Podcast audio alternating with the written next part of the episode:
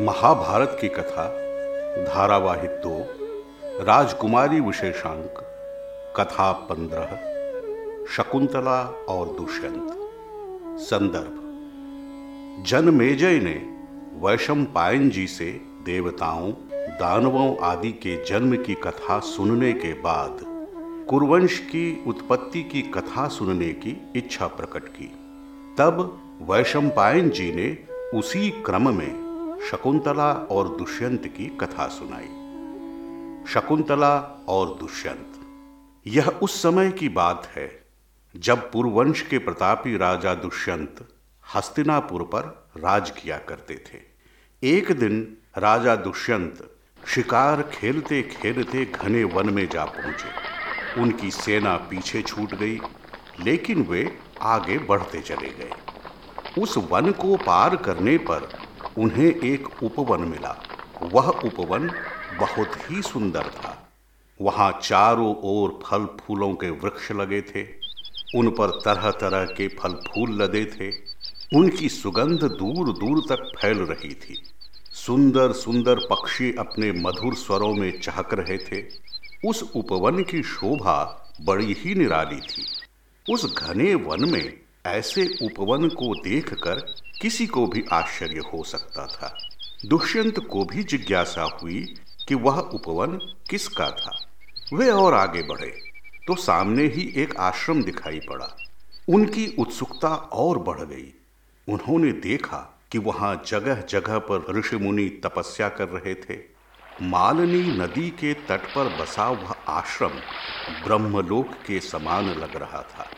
उन्होंने आश्रम में प्रवेश किया, लेकिन वहाँ कोई दिखाई न दिया।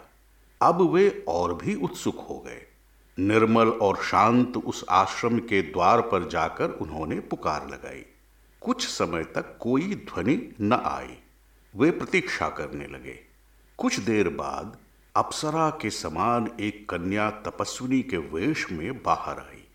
दुष्यंत को देखकर आदर से बोली आपका ऋषि कण्व के आश्रम में स्वागत है।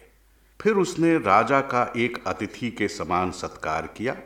दुष्यंत ने महसूस किया कि उस कन्या के मुख पर अस्वाभाविक तेज था। वह शांत भाव से एक कुशल स्त्री की भांति कार्य कर रही थी। दुष्यंत एक टक उस परम सुंदरी को देखते रहे। सारे काम निपटाकर उसने राजा से पूछा, राजन कहिए, मैं आपके लिए क्या कर सकती हूँ? राजा ने अपना परिचय दिया और पूछा, तुम कौन हो सुंदरी? तुम्हारे पिता कौन हैं? वह बोली, मैं महर्षि कण्व की पुत्री हूँ। राजा चकित हो गए और पूछा, हे सुंदरी, महर्षि कण्व तो अखंड ब्रह्मचारी हैं, फिर तुम उनकी पुत्री कैसे हो सकती हो? तपस्विनी ने कहा, राजन यह जानने के लिए आपको मेरे जन्म की कथा सुननी पड़ेगी। राजा ने कहा, हे सुंदरी, सुनाओ, मैं सुनना चाहता हूँ। तो सुनिए राजन, यह कहकर वह तपस्विनी कन्या उनके पास ही बैठ गई और कहने लगी, एक ऋषि के पूछने पर मेरे पिता कण्व ने मेरे जन्म की कथा कुछ इस प्रकार सुनाई थी। वही कथा मैं आपको सुनाती हूँ। एक बार परम तपस्वी विश्वामित्र तपस्या कर रहे थे। उनकी तपस्या भंग करने के उद्देश्य से इंद्र ने मेनका नाम की एक अप्सरा को भेजा। उसी अप्सरा एवं तपस्वी विश्वामित्र के संयोग से मेरा जन्म हुआ। जन्म के बाद मेरी माता मुझे वन में छोड़कर चली गई।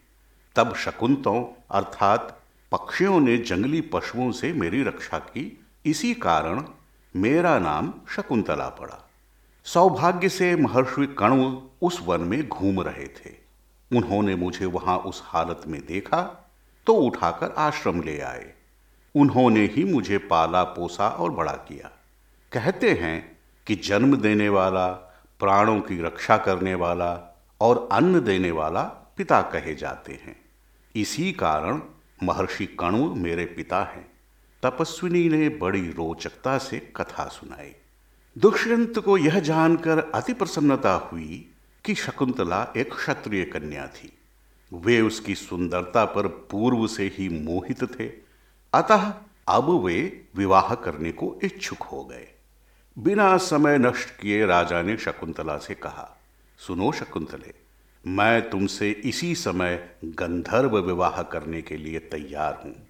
तुम अपनी सहमति दो। इस प्रस्ताव से शकुंतला असमंजस में पड़ गई।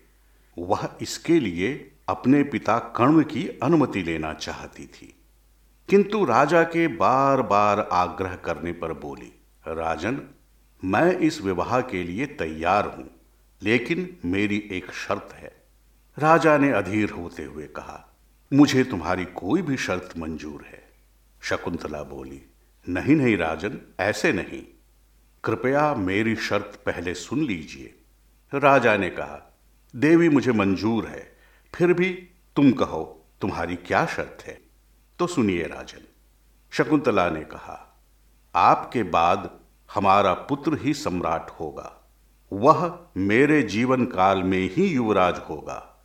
यदि आप मेरी यह शर्त स्वीकार करते हैं तो मैं आपको स्वीकार करती हूँ। लेकिन आपको यह प्रतिज्ञा करनी होगी। राजा दुष्यंत ने बिना समय गंवाए यह प्रतिज्ञा कर ली। तब शकुंतला ने राजा से उसी समय गंधर्व विवाह कर लिया। कुछ समय बिताने के बाद दुष्यंत अपने नगर वापस आ गए। जाते समय उन्होंने कहा कि वे शीघ्र ही अपने पूरे दल बल के साथ उसे ले जाने आएँगे। वर्षों बीत गए, लेकिन वे न आए।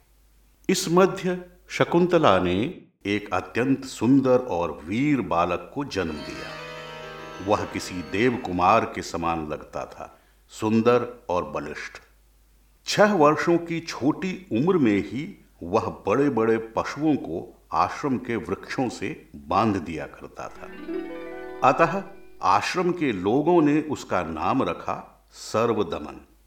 सर्वदमन उस आश्रम में पलने और बढ़ने लगा। महर्षि कण्व भी उससे बहुत प्रभावित थे। एक दिन उन्होंने शकुंतला को बुलाकर कहा, बेटी, अब यह बालक युवराज होने योग्य हो गया है। इसे राजा के पास ले जाकर सौंप दो। पिता की आज्ञा लेकर शकुंतला अपने पुत्र सर्वदमन के साथ हस्तिनापुर पहुँची। सूचना मिलने पर राजा ने उसे राजसभा में आने को कहा। शकुंतला को अच्छा तो न लगा, फिर यह सोचकर कि राजा की कोई व्यवस्था होगी, वह राजसभा में गई। राजा ने पूछा, बताओ, तुम्हें क्या कहना है? शकुंतला सर्व दमन को दिखाते हुए बोली, राजन, इसे पहचानिए, यह आपका पुत्र है। अब आप अपनी प्रतिज्ञा के अनुसार इसे युवराज बनाइए। कैसी प्रतिज्ञा? और तुम कौन हो जो मुझ पर ऐसे लांछन लगा रही हो? राजा ने अपने तेवर कड़े कर पूछा। शकुंतला क्षण भर के लिए तो अचंभित रह गई। उसे लगा शायद राजा मस्खरी कर रहे हैं।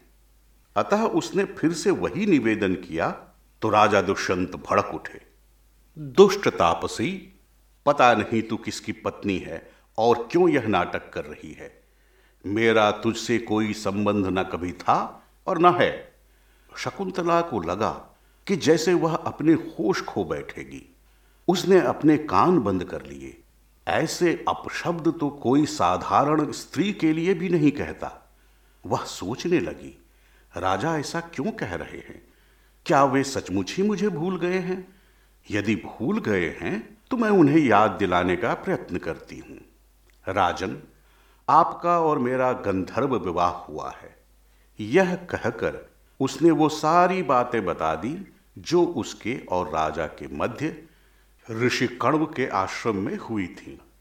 इस पर भी दुष्यंत न माने और शकुंतला को पहचानने से इनकार करते रहे। शकुंतला अब पूरी तरह से निराश हो गई। उसे लगा कि राजा ने उसे सच में ही भुला दिया है। फिर उसने सोचा कि संभव हो कि पुत्र के लिए उनके मन में कुछ दया हो। और वह अपने पुत्र की दुहाई देते हुए बोली, राजन, यह आपका ही पुत्र है। इसे पहचानने का प्रयत्न कीजिए।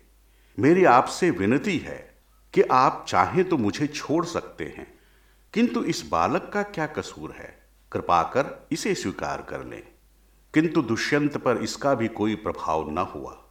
तब शकुंतला अपने भाग्य को कोसते हुए कहने लगी, मैं मेनका की कन्या हूँ। विश्वामित्र मेरे पिता हैं। अवश्य ही मैंने पूर्व जन्म में कोई पाप किया होगा। जिस कारण बचपन में ही मेरी माँ ने मुझे छोड़ दिया और अब आप भी मुझे छोड़ रहे हैं। उसकी बात सुनकर दुष्यंत हंसने लगे और व्यंग करते हुए बोले, कहा विश्वामित्र और मेनका? और कहा तुम एक साधारण तापसी?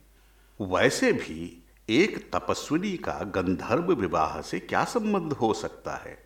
तुम अवश्य झूठ बोल रही हो। तुम्हारे मन में छल है। छल तो आप कर रहे हैं, राजन, जो सच को सच मानने से इनकार कर रहे हैं। मैंने तीन वर्ष तक इस पुत्र को अपने गर्भ में धारण किया है। देखिए इसे, यह बिल्कुल आपके जैसा ही है, शकुंतला ने सर्वदमन को आगे कर कहा। हे कपट नारी तुम्हारा अपराधी मन बता रहा है कि तुम झूठ बोल रही हो। इतने कम समय में यह बालक इतना बड़ा कैसे हो सकता है भला? राजा ने उसके दिल पर चोट की। देव गुण का कोई उत्तर नहीं होता राजन, शकुंतला रोते हुए बोली, मैं समझ गई कि आप मुझे अपनाना नहीं चाह रहे हैं। यदि आपकी यही इच्छा है तो ठीक है, मैं आश्रम वापस चली जाऊँगी। परंतु अपने पुत्र को तो अपना लीजिए। इसमें इसका क्या कसूर है? झूठी स्त्री, इसी से तुम्हारे आचरण का पता चलता है। तुम्हारे कहे अनुसार तुम मेरी पत्नी हो, लेकिन केवल पुत्र को मेरे पास रखना चाहती हो, ताकि वह मेरे राज्य को हड़प सके।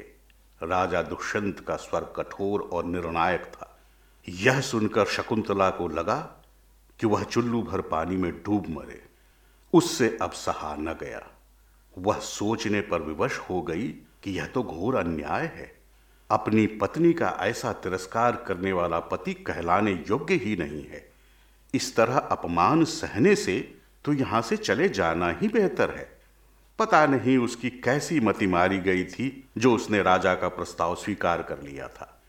उसने निश्चय कर लिया कि अब वह वहाँ नहीं रहेगी। किंतु मन की बात कहकर ही कम किया जा सकता है। ऐसा सोचकर वह क्रोध से बोली, राजन, जिस राज्य में स्त्री का अपमान हो, वह राज्य कभी सुखी नहीं हो सकता। आज आपने भरी राज्यसभा में न केवल मेरा अपमान किया है, बल्कि अपनी प्रतिज्ञा भी तोड़ी है। यह मेरे लिए अत्यधिक पीड़ा का विषय है। मैं जा रही हूँ, किंतु एक बात कहकर जाना चाहती हूँ। कि सत्य से बढ़कर धर्म नहीं है। अतः मैं झूठे के साथ रहना भी नहीं चाहती।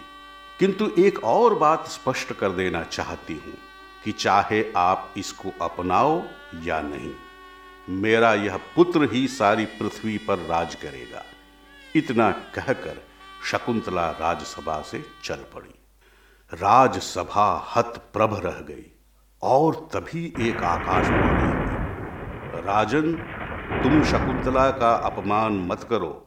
शकुंतला सच कह रही है, यह बालक तुम्हारा ही पुत्र है, इसे ग्रहण करो। तुम्हारे भरण पोषण के कारण ही इसका नाम भरत होगा। सारी राजसभा चकित रह गई। आकाशवाणी ने सभी को आश्चर्य में डाल दिया। राजा का ऐसा व्यवहार और देवताओं की यह कैसी वाणी? लोगों को समझ में न आ रहा था कि आखिर मामला क्या था। तब लोगों को इस प्रकार दुविधा में देखकर दुष्यंत ने कहा, आप लोगों ने देवताओं की वाणी सुन ली। मैं भी यह स्वीकार करता हूँ कि यह मेरा ही पुत्र है। आप लोग मुझे क्षमा करें। मुझे यह नाटक करना पड़ा।